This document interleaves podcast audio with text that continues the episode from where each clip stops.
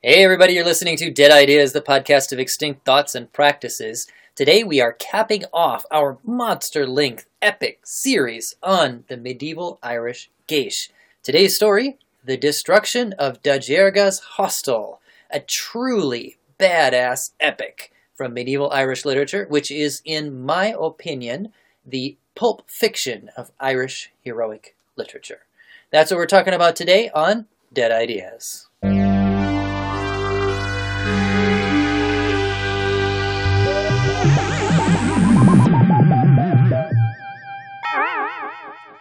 Thanks for listening, everybody. We're concluding our giant series on the Irish Geis, a kind of sacred personal rule that kills you. For more on that, see our previous episodes, but basically, it's a personal rule that's placed on you, like Cuchulainn couldn't eat dog meat, for example, or King Conora couldn't walk clockwise around his capital. And if you break the rule, fate basically squashes you like an ant under its finger. And we're going to see that last one in action in our story today which is a medieval Irish heroic epic, parts of which probably date from the 6th to 7th centuries, judging by the mixture of Middle Irish and Old Irish, making it one of the oldest extant works of Irish heroic literature. It's called the Tógal Bríochna Dajerga, or the Destruction of Dajerga's Hostel. Now, a hostel, as Andre told us earlier in the series, was a sort of guest house or rest stop where travelers could stay, and it was largely for the upper class because they were mainly the ones who had money to travel around a lot. And Dajerga is the owner of one such hostel, and one translation of Dajerga's name is the Blood Red God. So the most metal translation of this epic's title would be the destruction of the hostel of the blood red god. So we're not picturing like a youth hostel here. It's no, not... not... Australian backpackers. Okay. Although it's actually more close than I thought it would yeah. be. Yeah. Mm. Yeah. Now, this, as I said, is, in my opinion, the pulp fiction of Irish heroic literature. You know how in Pulp Fiction, it's about two badass gangsters having the worst effing day of their life? well, this is the story of a badass king, King Conora, who likewise has the worst day of his life and in the end meets his grisly demise, which is, of course, in true medieval Irish fashion, brought about by the breaking of Geasa. Now, usually, for these Public Domain Theater 3000 episodes, it's just me, and I don't read them beforehand so that you and I encounter it together for the first time, but that didn't really work out for this one. When I tried it, it was just really hard to follow because medieval literature was not written for modern literary sensibilities. It was not meant to be read like a novel, but rather it's performed in front of an audience who already knows the story, who answers the riddles that are posed therein, who cheers for the heroes and jeers at the villains. So I actually have an audience for us today. I've got co-hosts. Thank you for joining us once again, Nick. Boo! and Anna. Yay! All right, very good. Very good cheering and jeering. Uh, thank you for being on the show once again. Thanks for having us. Of course, also, in medieval Irish performance of these things, the performer might very well take some liberties to tailor the story to suit his or her audience. So I have likewise taken some liberties as well and rewritten the destruction for a modern audience. So we'll, it is all going to be about Australian backpackers. Maybe. Yeah. Maybe. Punch it up with a car chase. oh, there'll be a there'll be a chase. Oh. Yeah. Chariots? Uh there are chariots in it. But not a chariot chase. Uh, maybe. It's hard to tell. Okay. Doesn't explain. I will still be reading snippets from the actual text of the Whitley Stokes translation of the actual piece, but by and large, this will be the destruction of De Dajerga's hostel as directed by Quentin Tarantino. Woo!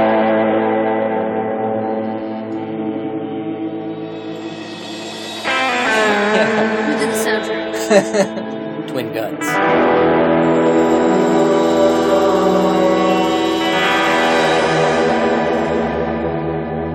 Okay, all right. All right, so let's have it. Now, the opening scene is where I really take liberties, because since this is the Quentin Tarantino version, we Mhm. have to start with the ending, right? Okay. So, this is a story, of course, about the death of King Conora at the hands of a marauding horde of plunderers who kill him while he's staying at this guest house or hostel. So, allowing for a dash of poetic license here, here's the opening scene. So, picture this the plunderers burst into the hostel and yell, Everybody be cool, this is a plundering! then they kick down a door and they meet eyes with the king himself, Konara, along with two of his retainers who are also in the same room. And they've all been asleep, so they're just standing there in their linen frocks, right? And their weapons and their armor are in a corner out of reach, but they're frozen, right? In this kind of like Mexican standoff moment, Right. right? Okay. The king and his retainers, they put their hands up, but by the look of them, it's clear that they could probably break your neck with their bare hands if they needed to, right?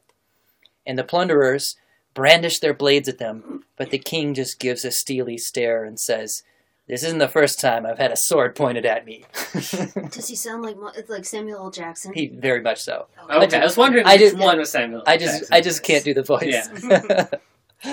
and the plunderers nervously scan the room and they see a pile of wallets on the nightstand and say to the king, Which wallet is yours? And the king says, It's the one that says otherworldly motherfucker on it. Yeah! It's the one that says otherworldly motherfucker on it. yes. Exactly. Okay, so that's the opening scene, right? End scene. And King Konara is, in fact, an otherworldly dude.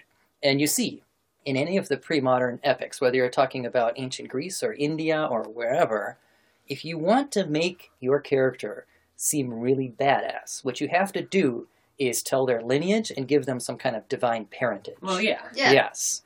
And Konara has otherworldly blood on both sides of his family. Ooh. Hot damn. Yes. So now we have to cut like in a Quentin Tarantino style where like there's like a title to like the new scene, right?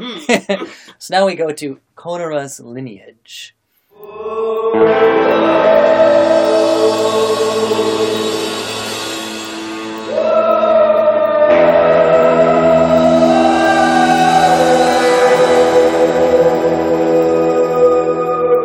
So first off, his great grandmother was an elf maiden who was ravishingly beautiful. In fact, the opening scene of the actual text of the destruction is his great grandfather, the King of Ulster, laying eyes on her for the first time as she undoes her hair to wash it at a well. And he is dumbstruck. exactly. That certain female. they get married, of course.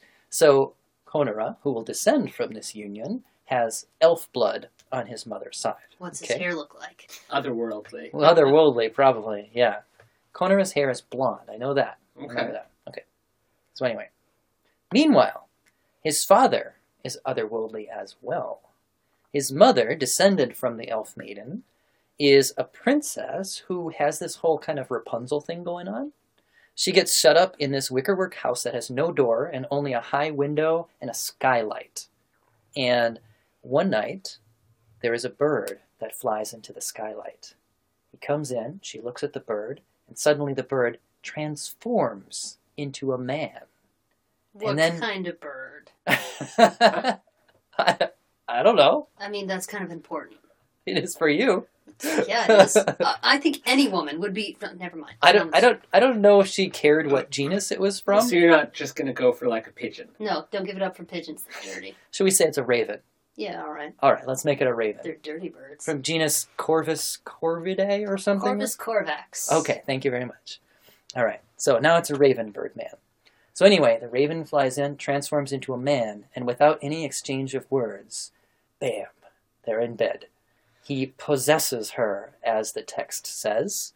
See, that's why you don't want it to be a pigeon. Just because there's all the oh, yeah. the whole That would time. not make for a very good sex scene. No. No.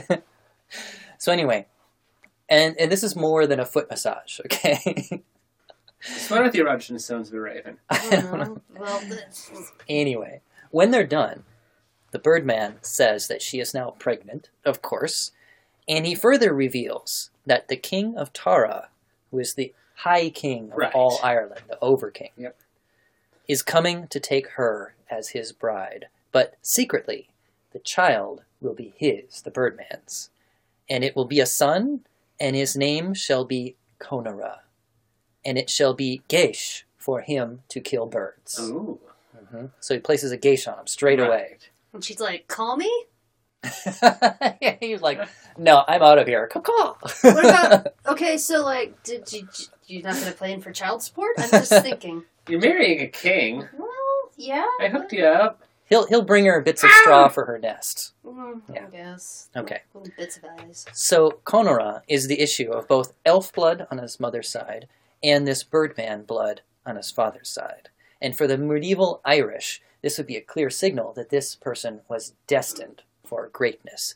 Clearly, he is destined to become a badass. And he does. He becomes king, in fact. Here is how it happens.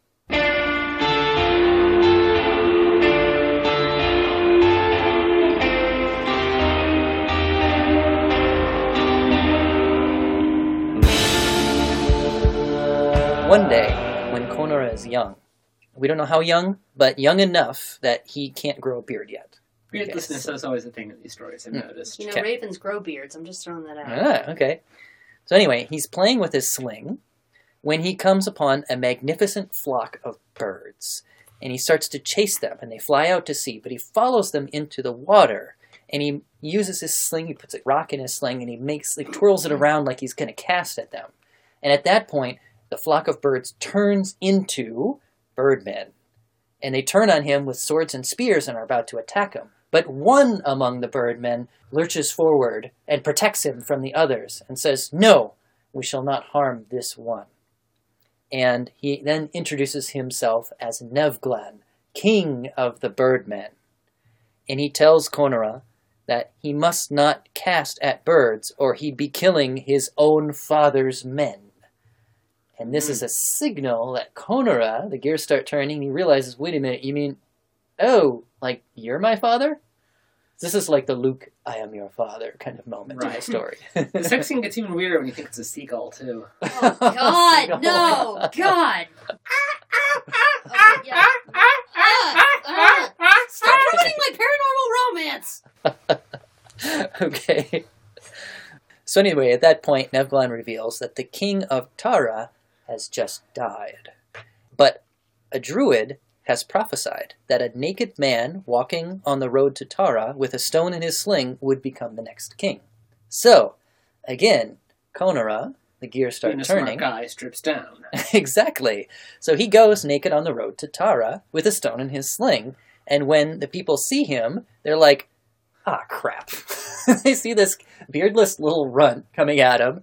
Pantsless morons, our new king. Yay. Yeah, all he has is just a stone and a sling. Like when Cuchulainn was seven, he could throw up a ball, throw a spear at it, run, catch the ball, and catch the spear, and then just do it again for funsies. Yeah, so like, oh man, and here's the actual words from the Stokes translation. They say, It seems to us that our bull feast and our spell of truth, which produced the prophecy, Right.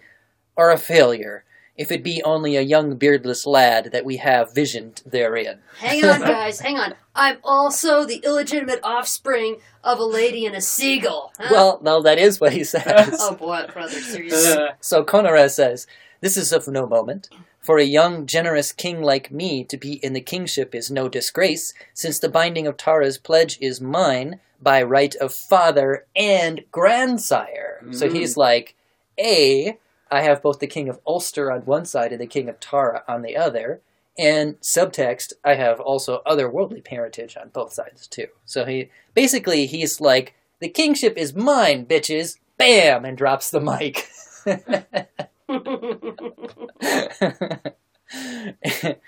and uh, and at that point, you know, people kind of like, okay, well, you know, kind of like how Americans are now, kind of like, well, we'll see how the next eight years go. we must ensure a peaceful transition. Drunk under a table, Yeah. in the dark. We'll give the naked kid a chance to rule. yeah.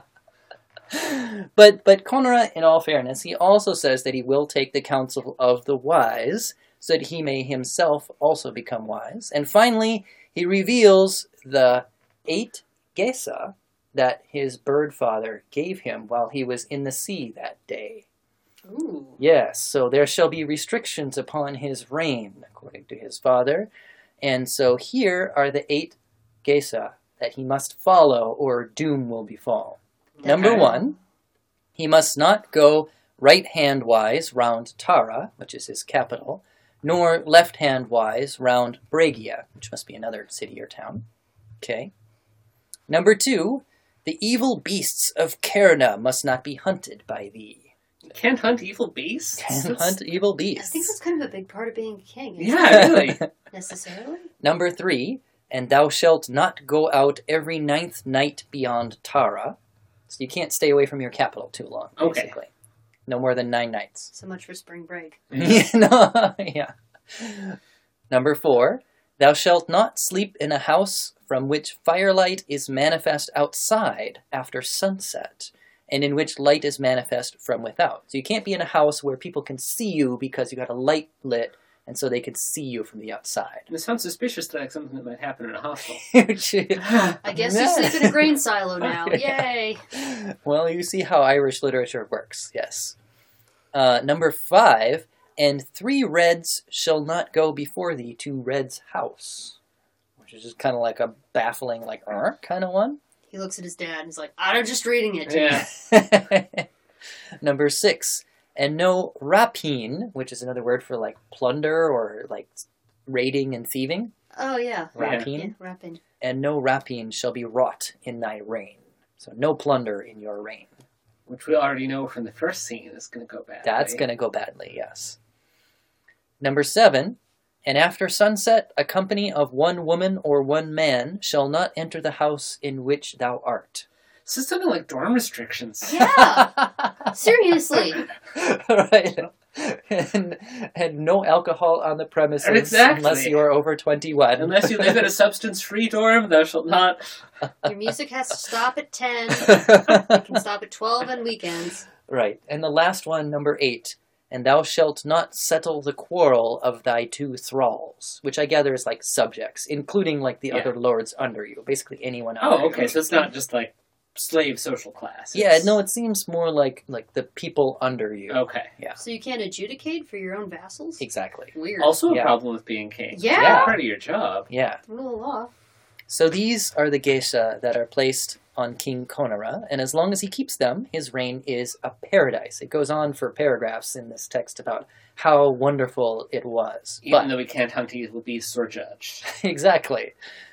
So anyway, but remember, this is of course the pulp fiction of Irish heroic literature. So just like Jules and Vincent in Pulp Fiction having the worst day of their gangster lives, this is ultimately the story of this king's worst day of his life, And right? presumably the day where he breaks all his geasa. Yeah, you are exactly correct. If you break them all, does it sort of cancel each other out? yeah, out? you shoot the moon Unf- that way. Yeah. Unfortunately, no.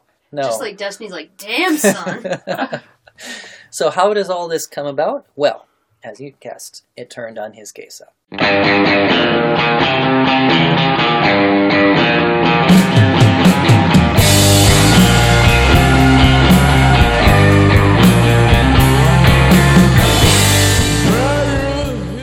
So remember that there's a Geis against plunder Raping or in his yeah. reign. Yeah, okay? But here's the problem. Konara has three foster brothers who are the sons of a plunderer named Dondesha. So the sons of Dondesha.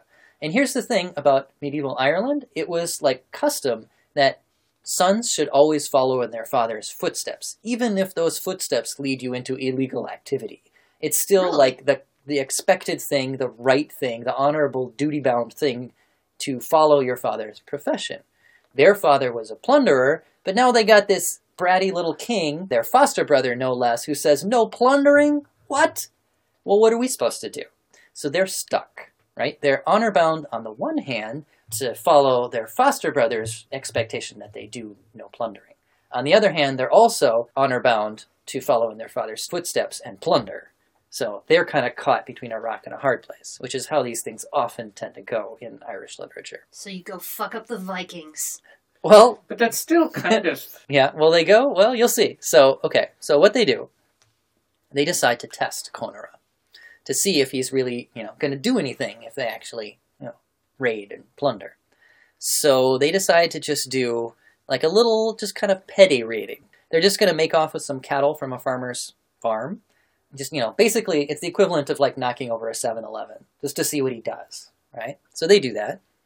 And then the farmer goes to the king and complains, but the king tells the farmer, Go talk to the sons of Dondesha.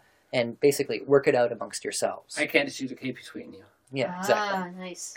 So the sons of Dondesha see this and realize that, oh, this King Konara, yeah, he, he's just a paper tiger. He's not going to do anything. So they go full marauder all over Ireland, right? And they start plundering all across the countryside. Well, this, of course, can't stand because he also has the guess that there can't be any plundering. So he has his men track them down and haul them their whole raiding party into his court. And following the law, he sentences them all to death.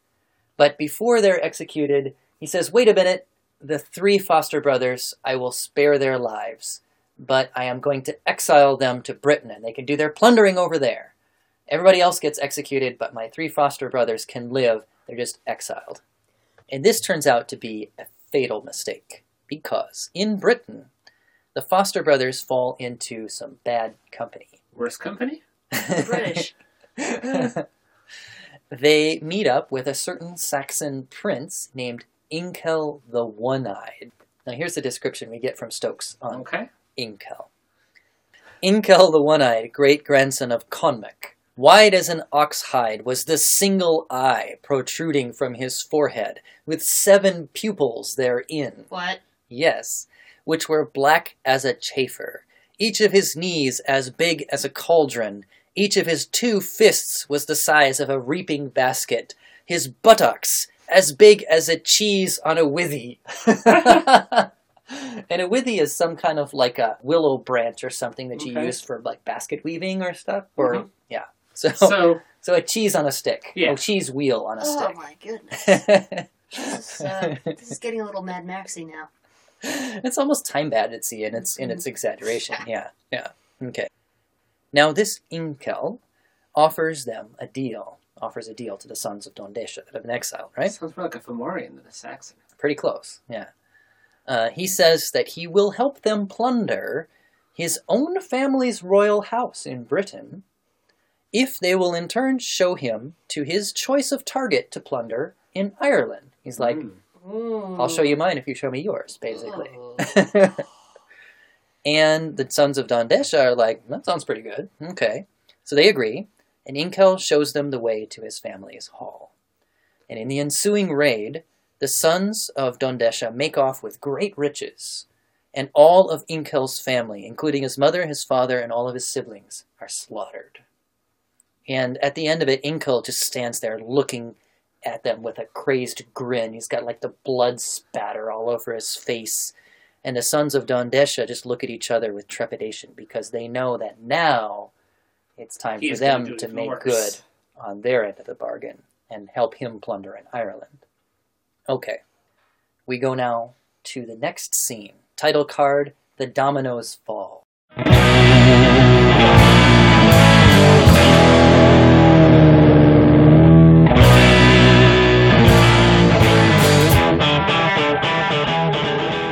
This is where everything starts to go wrong for King Conora with his Geasa.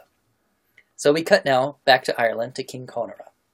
So he's kicking back with his feet up on his desk and everything, right? And he's like, Whew, I'm glad that that thing with my foster brothers went over okay. Yeah. Nothing could possibly go wrong now.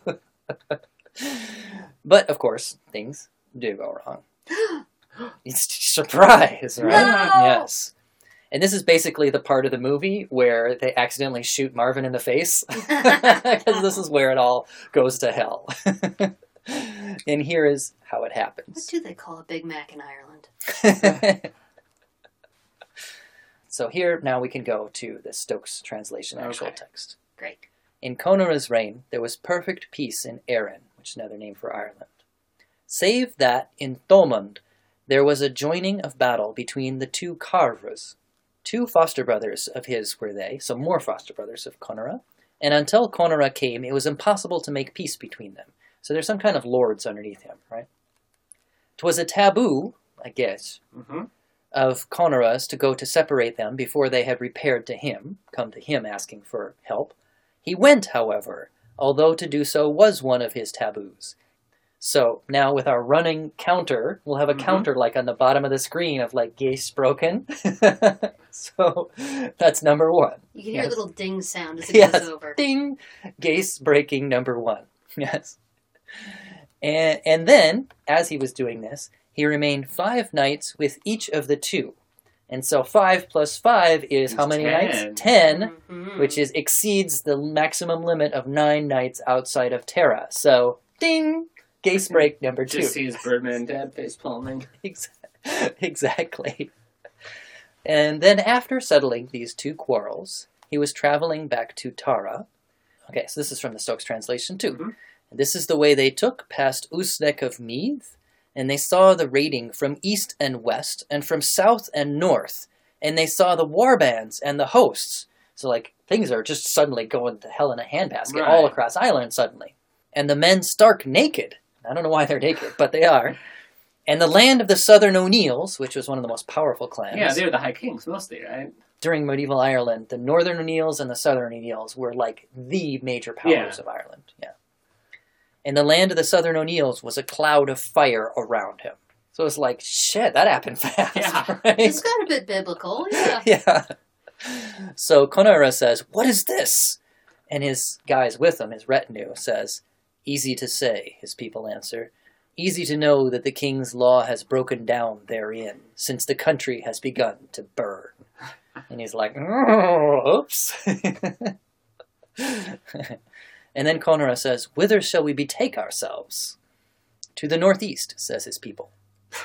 The land had begun to burn and your shit's falling apart. Let's go to the northeast. Go to the northeast. Yeah, whatever. there's less smoke that way. Go to the cabin. It'll be great. No one's quite so naked. But the consequence of that, so they went right hand wise round Tara and left hand wise round Bregia. So, bing! Bing, three. Geis break number those three. Two individual ones, or are they all? were Th- they that was one together as one Okay. case, yeah.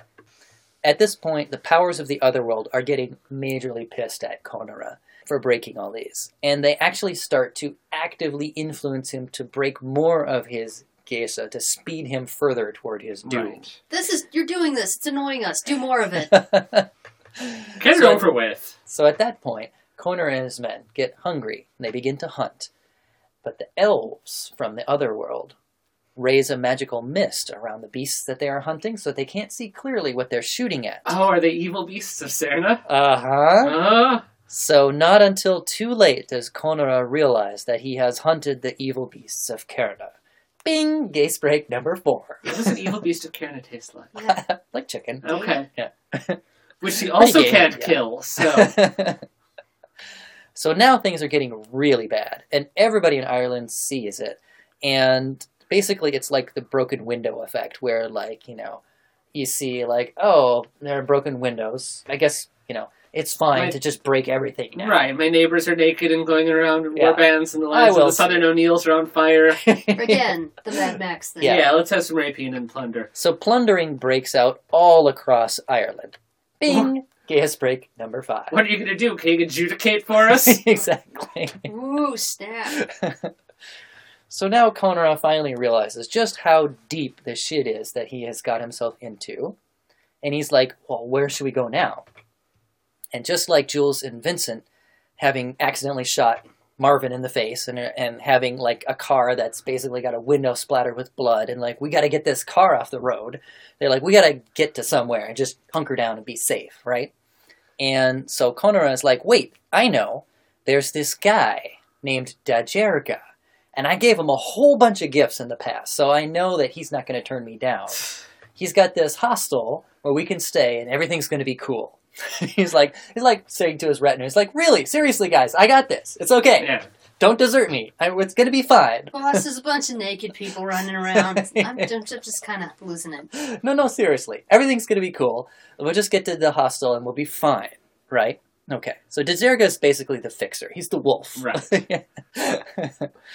All right. One little problem, though. As they are riding to Dajerga's hostel, three riders in red pass them along the road. Uh oh. And at that point, Kona remembers the Geis about not allowing three reds to precede him to the House of Red. And he realizes that Dajerga's name literally means in Irish, the blood red god. Ah, crap. Snap. Uh, Yes. So, so then there's this scene where he sends people ahead to try to bribe these Red Riders to not go in before him, but they refuse. We're tired, man. and then there's this chase scene where he tries to catch up to them and get, get there before them, but he fails, and the Red Riders go in, and he realizes that three Reds have gone before him to the House of Red. Bing! Geis break number six. So he's like, well, shit. You could just not go in. Look, he wants wants a shower. He wants a jacuzzi. yeah, wants he's a to play king. He Yeah, needs a which- place to stay. What's going to get worse? Besides, I there's. Yeah. naked people running around burning things. It's You true. wanna- At least in the hostel, you know, there's an ice machine. They'll throw some people out if it gets rowdy. yeah. Have you, you never stayed in a hostel, have you? No, self-evident, isn't it? so he's like, well, shit, but okay, fine, right? So finally, just after sunset, they reach the hostel and they go inside. And they're like, okay, safe. But then this old lady comes a knocking on the hostel door. And she's like, hello? Are there any rooms left inside? Then, at that point, Kono remembers the Geis. One woman or one man shall not enter the house that you stay in after Mhm. sunset. So he's like, oh, ugh." So he answers the door, and he's like, okay, seriously, lady, please, just, just, just go somewhere else. Go to the next farmstead. I don't care. No one's gonna refuse you. Just you can't stay here. Just please, please move along. But she's like, you're going to refuse hospitality to an old lady? An old lady? And so he's like, fine, and he lets her in. Ding. Ding, Geis break number seven. You know, so much of this could just be solved by preemptively shooting people. The Foster brothers act up, shoot them. Yeah. So he's just got one left at this point, right? People He's ride broken ahead all shoot of his them. Geasa except for the one. Now we cut scene. Okay. Next title card The Fire from the Boats.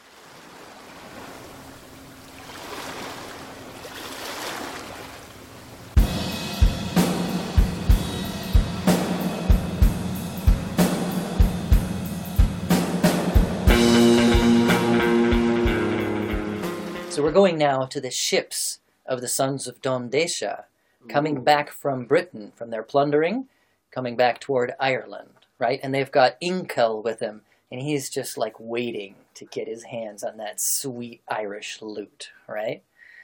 And so they get close to the shore, and they come up to the place that Inkel has chosen. The one place in all of Ireland that he has chosen as his target that they must help him plunder. Is and it? what could it be? Uh, Could it uh, possibly be um, um, okay, I know this one. the land of the Southern O'Neills? Yeah, fuck them. it is not. In fact, it is Dajerga's hostel. Surprise, I know. All right, so as the ships come near to the shore where the hostel is, there is a great loud clap like a thunder strike. And the sonic impact of this clack is so great that it pushes the ships back out to shore. They're like, what the hell was that? And they realize that it could only be the sound of the flintstone of Makecht, Maquette.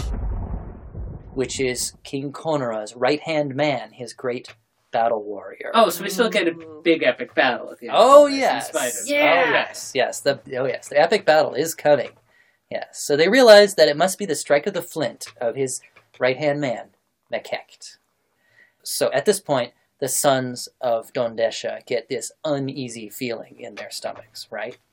Then as they sail back and they come closer again to the hostel, and they can see that there are horses and chariots and well appointed wagons, all decked out like only a king could afford, they get even more uneasy because they see what's coming. Right, because they think they're just plundering a hostel instead of it being the king. But now they start to realize. hmm And then they see a great bright firelight coming from the windows of the hostel, Uh-oh. of a fire so bright that it could only be made by a king.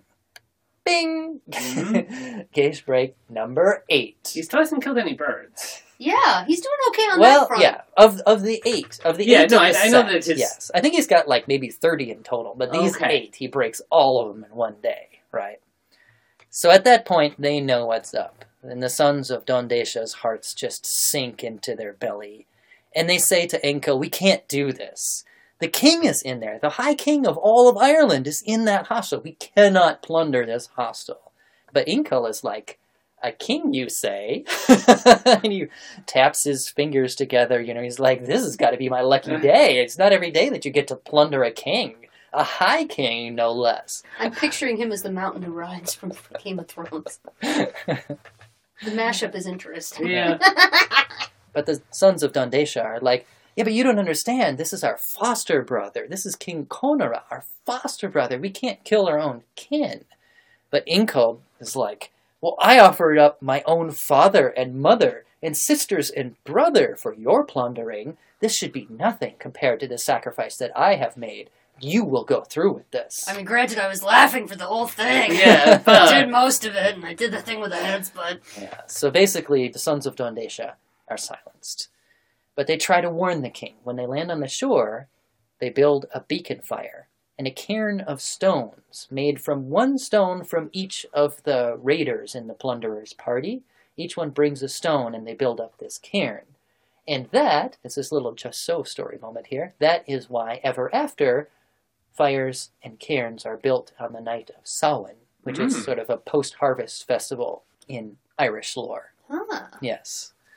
So, next title card, and we're getting close to the end now. It's getting to the climax Uh-huh. here. The music's getting great. Inkel spies the hostel and reports back.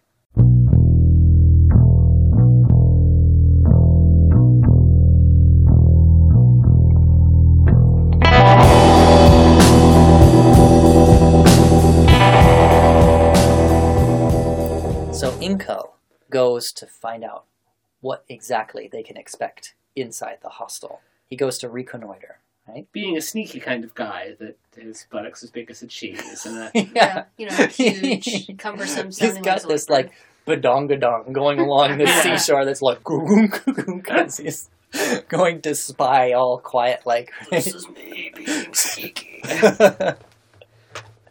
Yeah Not but remember the fact that he can't ever stop maniacally laughing. I'm assuming. yeah probably but remember that he has that one eye with seven pupils right and the way he does this i gather that maybe he can even like magically like take his eye out and send it through the hostel because somehow he gets he sees all the rooms inside it Is this like some kind of beholder thing where each of I don't- pupils gets its own separate room? i don't know it's weird it's weird Wait, Okay. did you? but he goes to spy on I'll them later.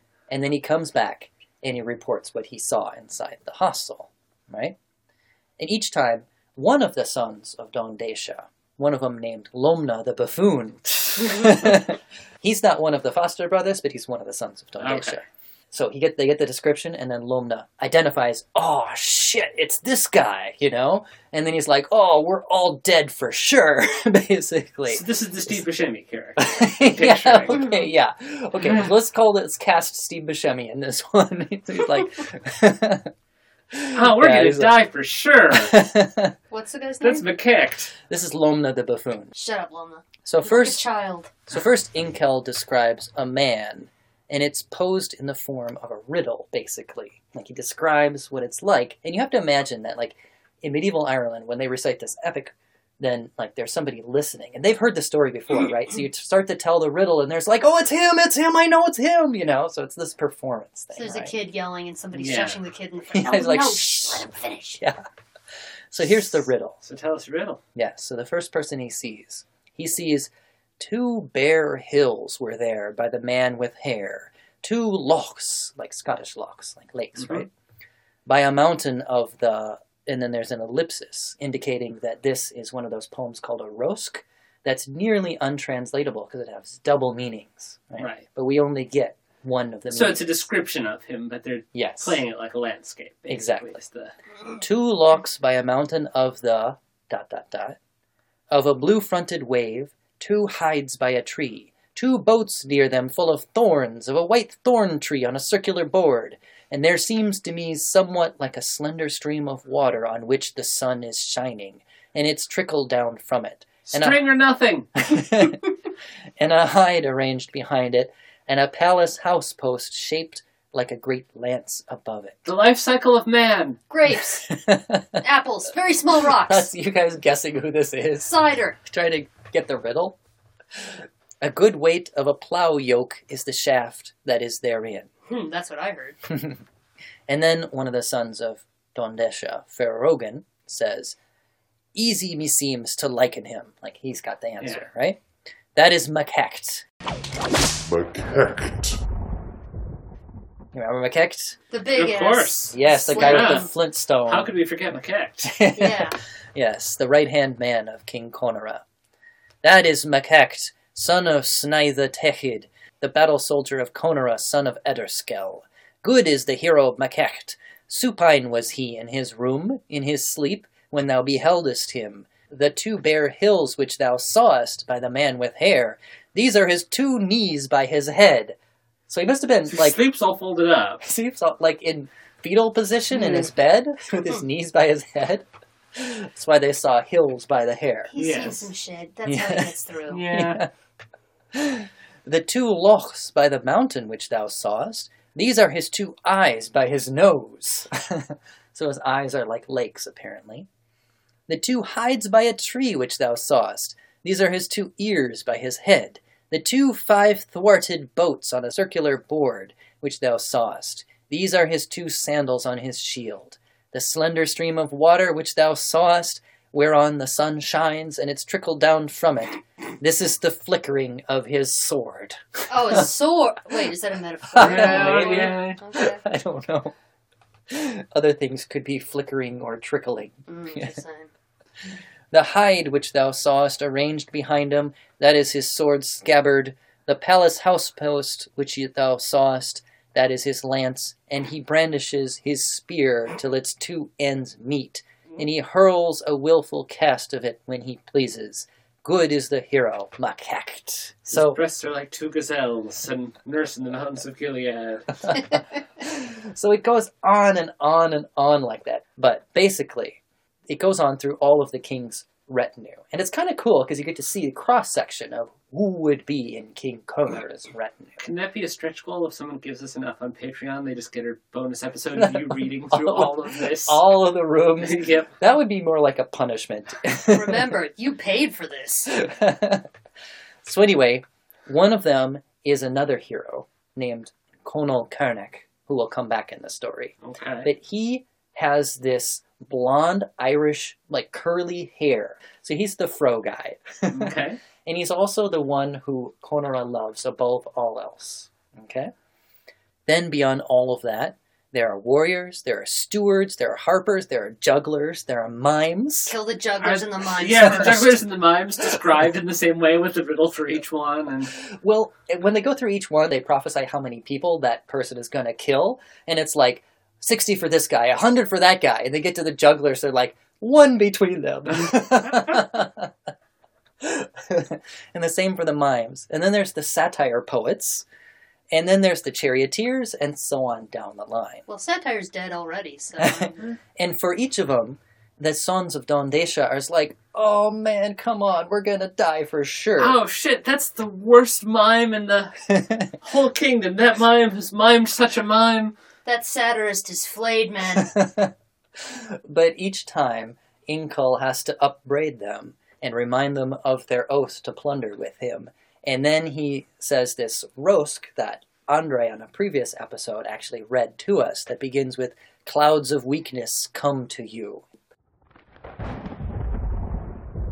Nela fe vi dohiket. Vi njer guanes ga ruin gaur. Ge her frisch la lui fir rohen rihes. Rogab do gu moyam fortsu alomni. A droklek su roet titar. Nela fe vi dohiket. Nela fe hi dohiket. Nela fe hi. It cannot be prevented. Clouds of weakness take you. The slaughter will destroy two great heroes.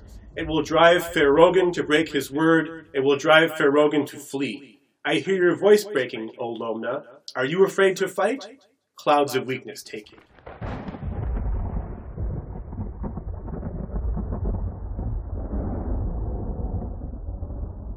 and foretells the things will happen if you don't fulfill your plunder. Mm.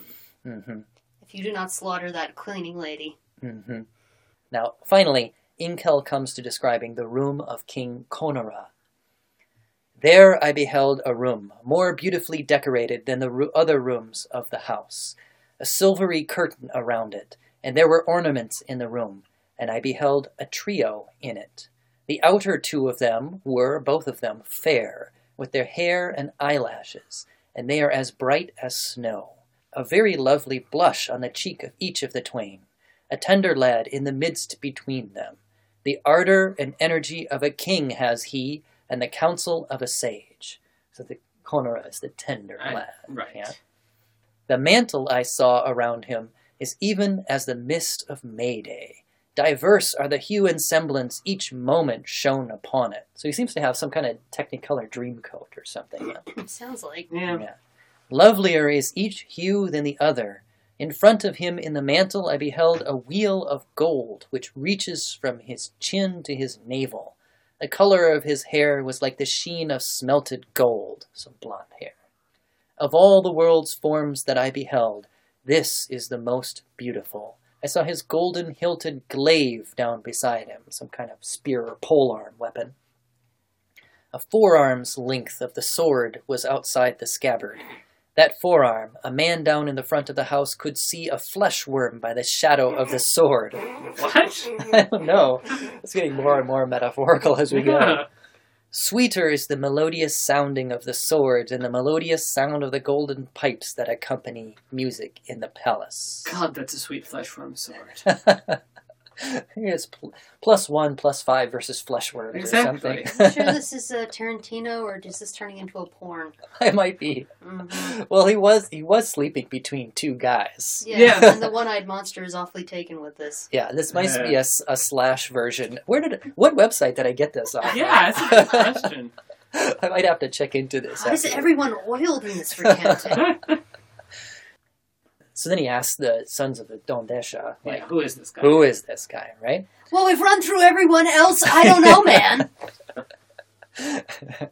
so Ferogan says, Easy for me to liken him. No conflict without a king, this. He is the most splendid and noble and beautiful and mighty king that has come into the whole world. He is the most splendid and noble and beautiful and mighty king that has come into the whole world. He's a dish. He is the mildest and gentlest and most perfect king that has come to it, even Conora, son of Eterscel. Tis he that is over king of all Erin. There is no defect in that man, whether in form or shape or vesture. And we've all seen him naked, walking up to Tara. whether in size or fitness or proportion, whether in eye or hair of brightness, whether in wisdom or skill or eloquence, whether in weapon or dress in appearance, whether in splendor or abundance or dignity, whether in knowledge or valor or kindred. His dad's a seagull.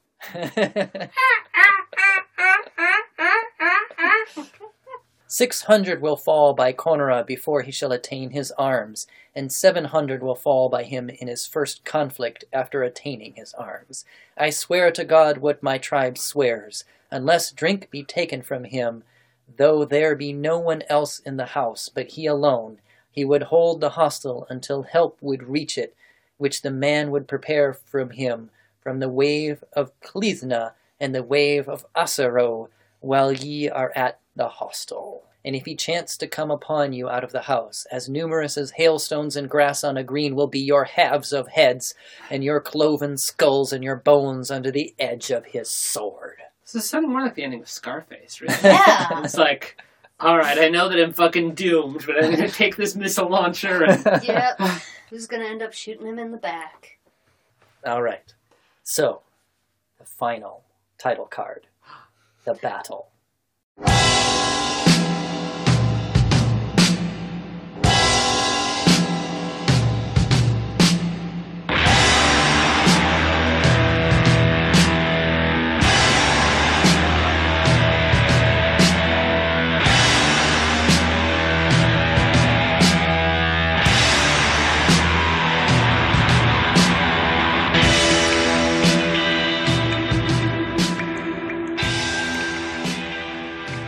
All right, so we cut to inside the hostel in Konora's room.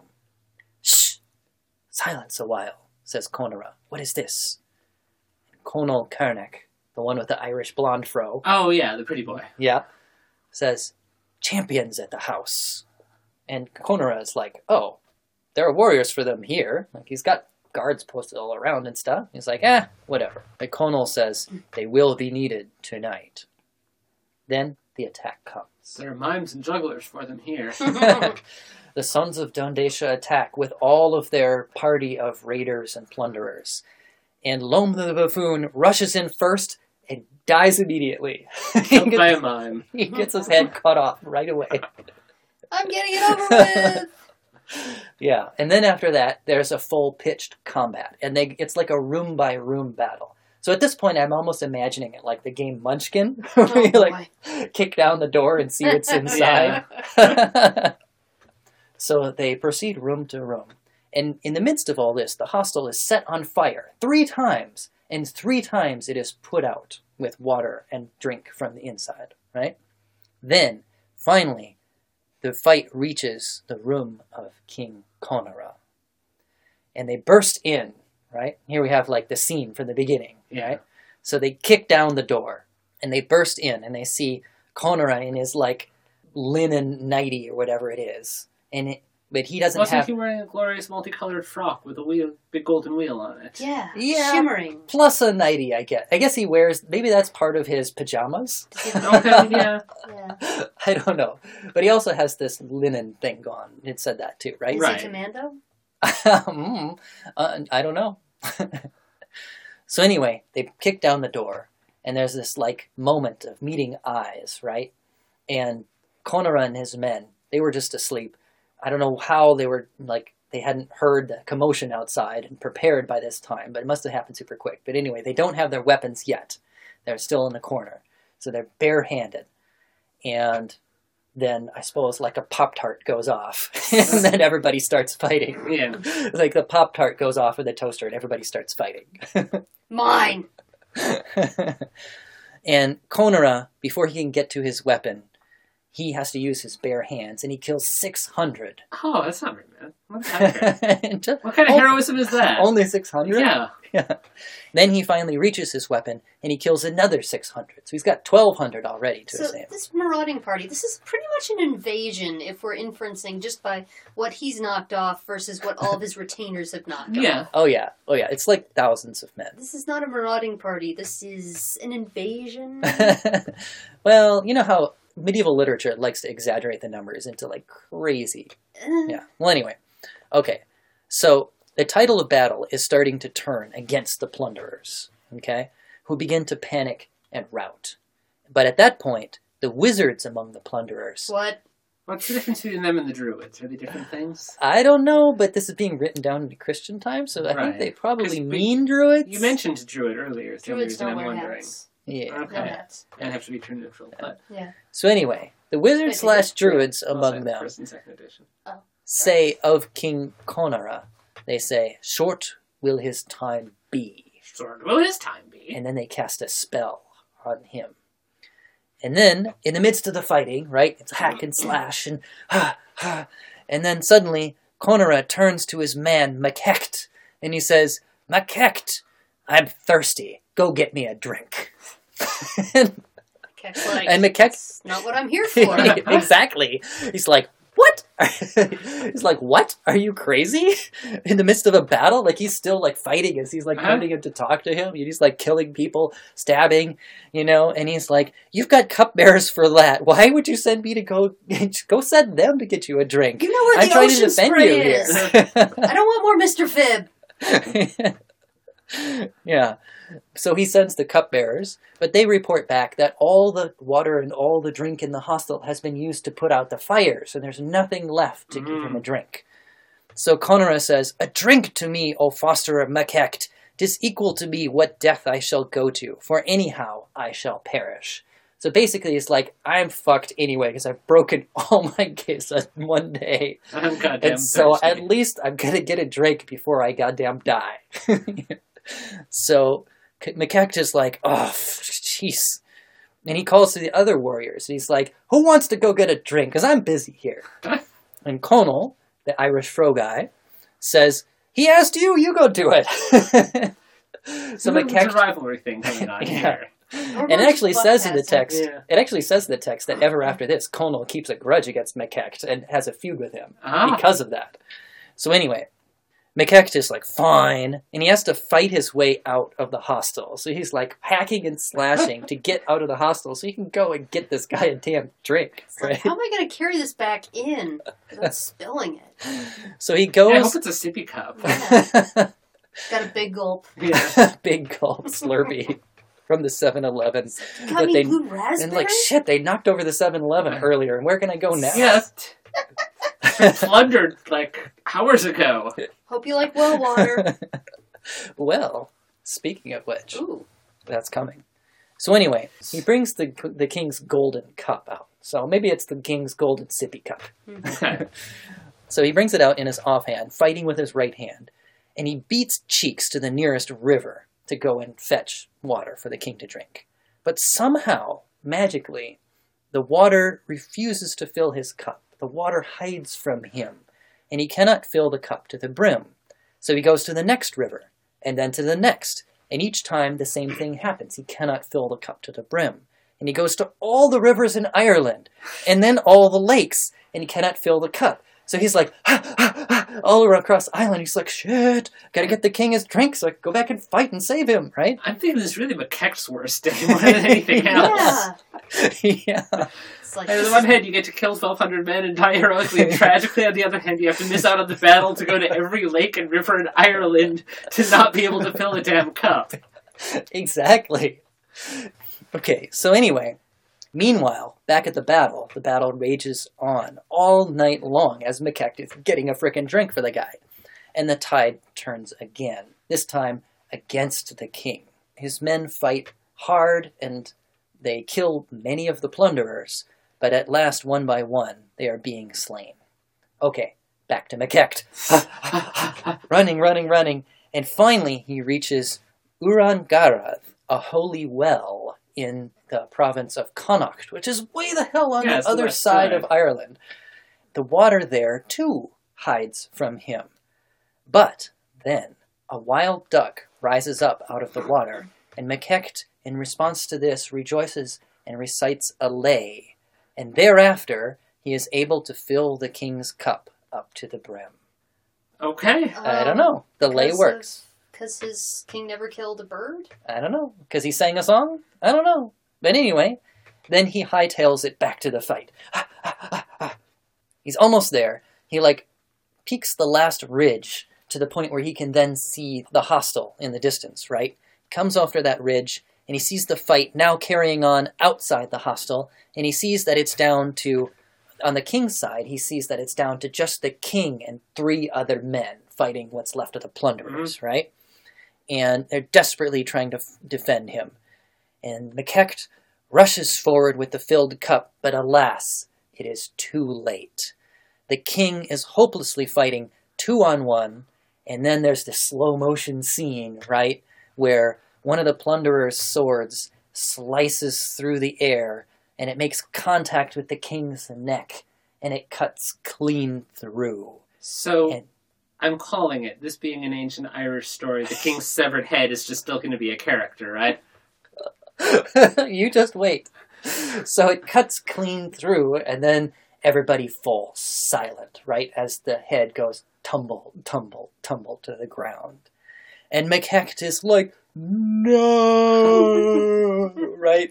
And he throws himself at the two plunderers that did it, and he butchers one of them immediately with his sword like an animal, and the other one sees this and is like, ah! And he grabs the king's head and runs away. But M- McKecht takes a stone from the ground and hurls it at him like Crocodile Dundee style and gets him in the back and breaks his back and he goes down. The Ooh. head goes down. with And him. he does all this while still not spilling a drop. From the cup still from the not wild duck. well, still not spilling a drop from the cup. That's great I- inner ear balance. Yeah, I've got to say, I think McKecht is probably an even more, even greater cupbearer than he is a warrior. yeah. Exactly. He missed Like- his calling. Yeah, the greatest waiter ever. then Gentlemen's gentlemen. Yes. Then McKecht falls to his knees beside the dead king's corpse, and he pulls out the golden cup, which, yes, he's still full to the brim, and he pours the water onto the bloody stump of a neck. That's all that's left where the head once was. And then, suddenly, da da! the decapitated head, a ways off now because he's Yeah. carried away, right? Reanimates, Ugh. but not for long. It comes back just long enough to say, A good man, Makecht, an excellent man, Makecht, a good warrior without good within. He gives a drink, he saves a king, he doth a deed. So- well, he ended the champions I found. He sent a flagstone on the warriors, well he hewed by the door of the hostel. Fair lay, so that a spear is against one hip. Good should I be to the far renowned Makecht if I were alive, a good man. And then, Postscript. Why does this water taste like duck? and then, finally, the head dies, Yes. and so expires Conora, king of Tara. And I thought he lived this time. and then Makecht, who survived, looks around and there's this like gone with the wind moment with like the crane shot where it shows all of the carnage, you Right. know, all the dead bodies. And out of the five thousand plunderers that attacked, only five of them escape. Among them is Inkel. Figures. well, he's got to make it back for the sequel, right? Right. Yeah, volume two. yeah. Makecht's So revenge. he Wrecked McKecht. Yeah. he returns to England and is crowned King of England for his exploits in Ireland. But the three foster brothers of Conora did not escape. They are among the slain. They all died that night, along with all the other plunderers who came from Ireland. And on Conora's side, almost all of them fell as well. Only Makecht and Conall Cernach, the Fro guy, hmm and maybe a few others, it was kind of But they're unspecific, survived. They're Yeah. mimes. Who gives Yeah. a So finally, the aftermath.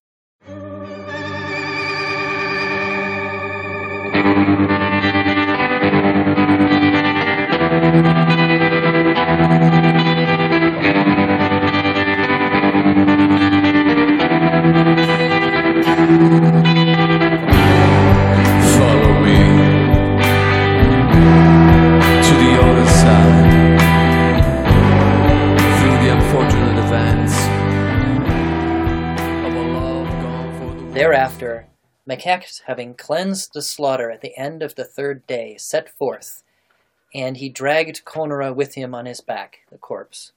What did And- you do with the head? I'm sure he's got both of it, presumably. You both know, of he them. just bound up his arms and bound his head around the arms. And, Yeah. you know. Oh, okay. Uh, you, you probably put it in the cup, because the cup's empty at that That's a good point. point. So, Yeah. anyway, See, So if this he- were Welsh, the head would just be talking to him the whole way. The whole while it's on time. the- like, wow, that was quite a night, wasn't it, Makecht? So why did it take you so long? to Get me a drink. Yeah. Seriously. you suck. Well, there's this thing with a duck. And... Wait, this is duck water? I have a guess about that. So anyway, he buries Conora's corpse at Tara, some say. Then Makecht departed into Connacht, which was his own country, that he ah, might that's where he knows where to get the good duck water there. that he might work his cure in Macbrengar, wherefore the name clave to the plain from Makecht's misery, that is, Macbrengar. Now, Conall Cernach, the Frogai, escaped from the hostel as well, and thrice fifty spears had gone through the arm which upheld his shield. He fared forth till he reached his father's house, with half his shield in his hand, and his sword, and the fragments of his two spears. Then he found his father, who was named Avergan, before his garth in Taltu. Swift are the wolves that have hunted thee, my son, saith the father. Tis this that has wounded us, thou old hero, in evil conflict with warriors, Conall Cernach replied. Yeah, I got that. It's being metaphorical. Jeez. Hast thou then news of Dajerga's hostel? asks Avergan. Is thy lord alive? Alas, he is not alive, says Conall. And then the father's like, I swear to God, with the great tribes of Ulaid swear, which is the Ulster tribes. Mhm. It is cowardly for the man who went there out alive, having left his lord with his foes in death. Like, you're coming out alive and your king is dead? You should have died there with him. Well, and the Ulstermen are known for being the most badass martial warriors. Mhm. Of, Okay, Ireland, Dad, yeah. Dad, shut up. The entire hostile dad, everybody, Dad. like, you're tearing me apart. I got tired, Dad. so anyway, Conall says, My wounds are not white, thou old hero. And he shows him. And he says, basically, they're not healed up like scars. Right. They're like still red and bleeding. Like I just got these wounds. And he shows him his shield arm, where thrice fifty wounds. And this is what was inflicted upon it. The shield that guarded it is what saved it. But the right arm had been played upon, and as far as two thirds thereof, since the shield had not been guarding it. So his other arm, I guess. Mhm. That arm was mangled and maimed and wounded and pierced, save that the sinews kept it to the body without separation. So it's just dangling there by the sinews. Could I get some Bactine, please? yeah. And Avergun at that point is like, okay, props. he Okay, says, you're mutilated. Fine. He's like, that arm fought tonight, my son. He says- He's like, yep, okay, yeah, you, you fought well. True is that, thou old hero, says Colonel Karnak. which is basically fuck you. Yeah. Yeah, Dad. Thanks. I know. I know, Dad. Many there are unto whom it gave drinks of death tonight in front of the hostel. Unlike that bastard Makecht who just gave a drink of duck water. Ran away from the whole battle. Let's go Yeah. feud with him, Dad. now, as to the reavers, the plunderers, every one of them that escaped from the hostel went to the cairn that they had built on the night before last, where they built the bacon fire. Each one of them brought one stone to the cairn, 5,000 of them, hmm and they brought there out a stone for each man not mortally wounded. So this is what they lost by death at the hostel, a man for every stone that is now in Cairn Leka. So you can Which imagine. presumed, you know, is big and full of stones. Yeah, I, im- I imagine that this was something still around that people hearing this epic could go and be like, "This is that huge thing full of stones, and that many mm. people died." You know, yeah. And then the last line is simply, "It endeth, Amen. It endeth," and that is the destruction of Dajerga's hostel, as directed by Quentin Tarantino. yeah, roll credits, right? Yeah. So that was a much better telling than what I did the first time I tried it. It's a tradition. See, if I were doing it, I'd have the whole scene between Conall Cernach and his dad be the stinger after the credits. oh, oh, yeah, maybe we should make it that way. You run the credits, and Yeah. then suddenly you just see this guy with his big throw and his arm hanging off his body, held You're on by back? sinews, and Why don't you have the good grace to die? okay, so anyway, well, that's it for this episode, folks. Thanks for listening. Thanks for listening to our whole monster epic length series on the medieval Irish Geis. It endeth, amen, it endeth. we'll be back next time with something a little different before we dive into our next series. See you next time, everybody. I'm BT Newberg, and this is Dead Ideas. Ah! Hey, we want to send out a very special thank you to Brooklyn band Twin Guns for that awesome soundtrack that they contributed to this very cinematic episode. They really helped us take this to the next level, so we want to say a great big thank you to them. Go check them out for sure at Bandcamp for more of their pulp fictiony awesomeness. Thank you, Twin Guns. Be sure to support the show at www.patreon.com forward slash Dead Ideas Pod, where you can get great perks like your portrait drawn in the time period and culture of your choosing.